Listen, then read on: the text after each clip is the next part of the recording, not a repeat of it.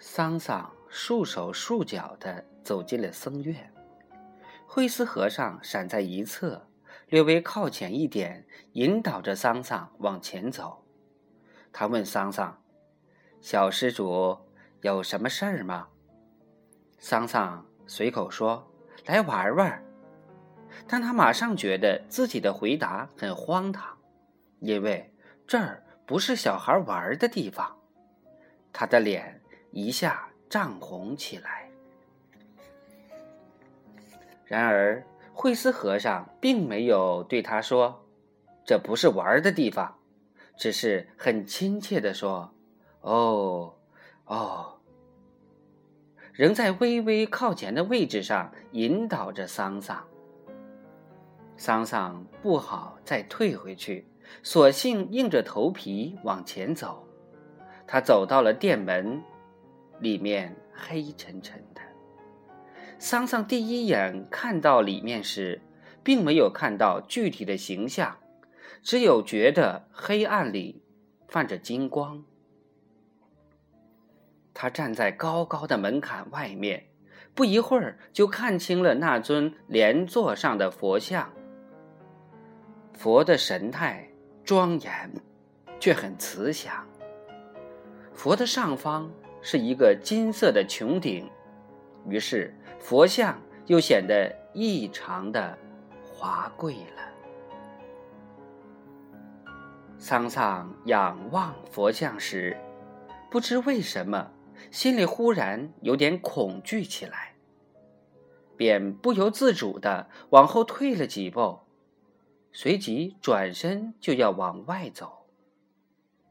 慧思和尚连忙跟了出来，在桑桑走出院门时，慧思和尚问了一句：“小施主从哪儿来呀？”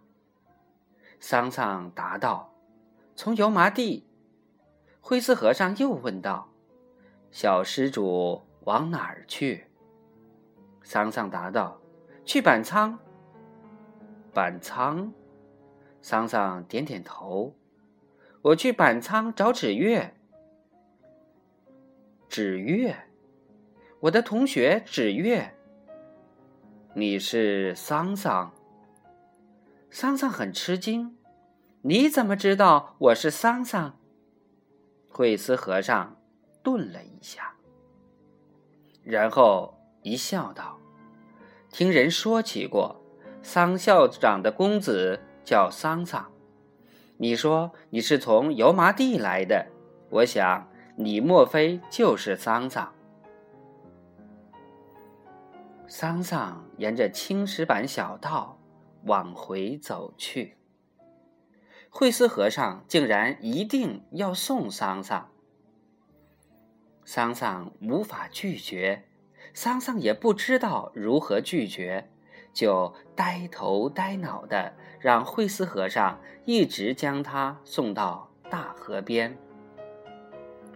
慢走了，慧思和尚说。桑桑转过身来看着慧思和尚，当时太阳正照着大河，河水反射着明亮的阳光，把站在河边草地上的慧思和尚的脸。照得非常清晰。慧思和尚也正望着他，朝他微笑。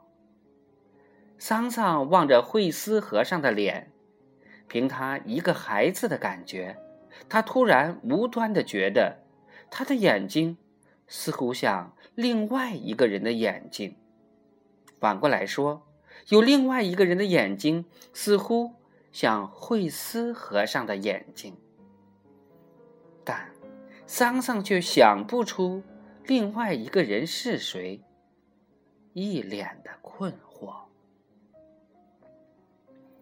慧思和尚说：“小施主，过河了就是板仓了，上路吧，路上要小心。”桑桑这才将疑惑的目光收住，朝慧思和尚摆摆手。